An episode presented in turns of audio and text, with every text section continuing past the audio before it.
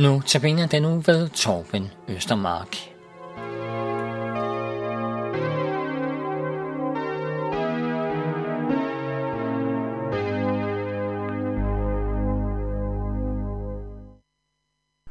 Velkommen til øh, dagens udgave af Notabene. I den her uge, der kigger vi på forskellige udtryk, som Bibelen henter fra sportens verden og forklarer den kristne tro med. I dag skal vi se øh, særligt på det, at, øh, at Bibelen omtaler øh, kamp på flere måder. Øh, I sport der er næsten altid omt, øh, der er næsten altid en eller anden form for kamp. Det kan enten være en kamp om at forbedre sine egne resultater, eller det kan være en kamp imellem to hold, hvad det rigtig ofte er øh, i for eksempel ishockey eller håndbold. Eller det kan være mellem to personer, det kan være boksning eller tennis. Eller det kan være mellem mange landes idrætsudøvere, for eksempel når der er de olympiske lege, hvis der er VM eller IM eller andre lignende ting. Så der er rigtig ofte tale om en eller anden form for kamp. Og i den her kamp, der er der en dommer, og dommeren er en vigtig person.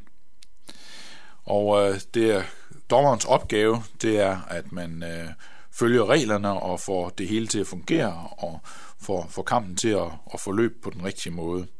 Desværre så sker der nogle gange det, at dommeren han, øh, han laver fejl. Der er endda nogen, der laver bevidste fejl, fordi de er korrupte. Det har man nogle gange hørt om fra, fra visse steder.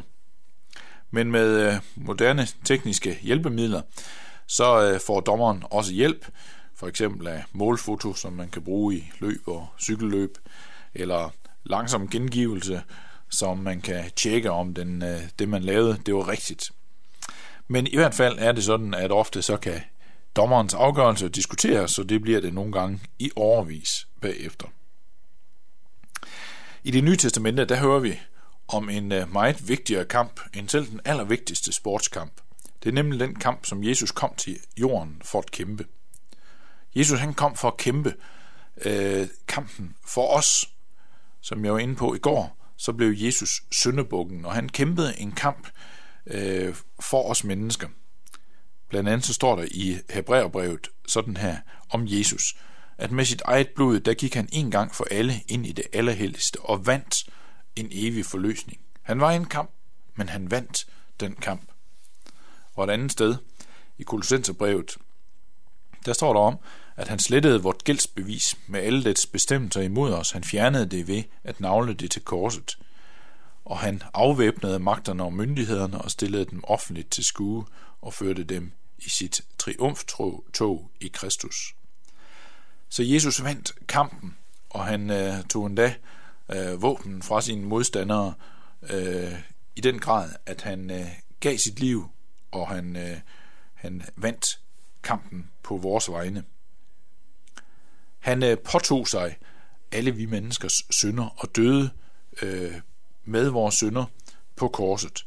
Og det er derfor, der er tale om en syndebuk. Det hele blev lagt på ham, og han øh, gjorde vores til sit, og han døde i den her kamp øh, på vores vegne, da han døde på korset. Se, dommeren i øh, det nye testamente, ja, det er i udgangspunktet Pilatus. Vi hører om, hvordan Pilatus han dømte Jesus til døden. Og Pilatus han var nok, som nogle af de dommere, jeg refererede til før, ikke retfærdig.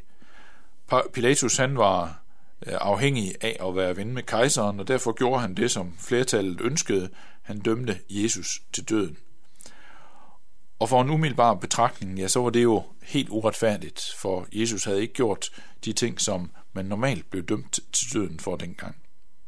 Men den egentlige dommer, det er jo, det er jo sådan set Gud. Det er ham, der har lavet reglerne, når alt kommer til alt. Så det var Gud, som dømte, også dømte Jesus. Og Gud, han er 100% retfærdig. Så derfor kan man ikke bagefter sige, at han, øh, han dømte til egen fordel, eller han dømte uretfærdigt. Nej, som øh, der står i det gamle testamente, Gud er en retfærdig dommer. Og sådan er han. Da Jesus uh, hang på korset, der dømte Gud Jesus på grund af alle vores synder. Og Jesus, han vandt faktisk kampen der øh, for os. Med et andet billede fra sportens verden, så kan man sige, at Jesus han blev udskiftningsspilleren. Øh, han var den, som blev skiftet ind i vores sted. Han blev, som Bibelen siger det, en stedfortræder.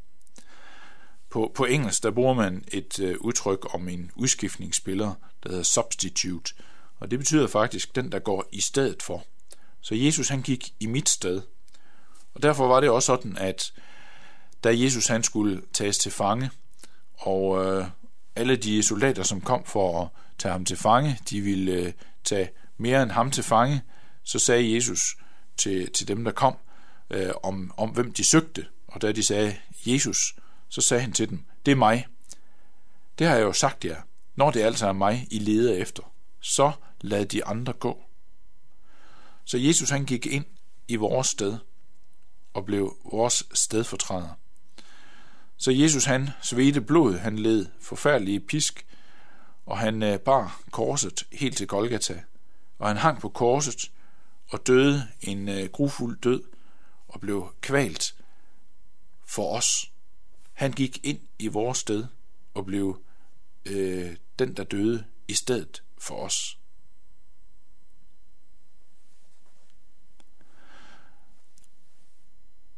Når nogen vinder i en eller anden sportsgren, så er det ofte sådan, at man øh, enten øh, synger en sejrssang eller råber et sejrsråb bagefter. For eksempel så øh, hører man nogle gange, hvem var det, der vandt i dag? Det var dem fra Danmark af. Hey, hey, hey. Og det var for at understrege, at øh, vi vandt, og det må andre gerne høre. Så det er sejrsråb, det skal virkelig runges ud. Jesus, han øh, råbte også et sejrsråb. Faktisk det ultimative sejrsråb, der nogensinde er råbt ud i den her verden. Jesus, han blev hængt på korset, øh, som jeg er inde på før, og han hang der, indtil han skulle dø. Og det sidste, han sagde, har vi øh, en kort sætning i Johannes evangeliet kapitel 19, hvor Jesus han råber ud, øh, og han råber, det er fuldbragt. Det var gjort færdigt. Det var Jesus sejrsråb. Så Jesus vandt, og han råbte ud, det er fuldbragt, det er betalt for dig og mig.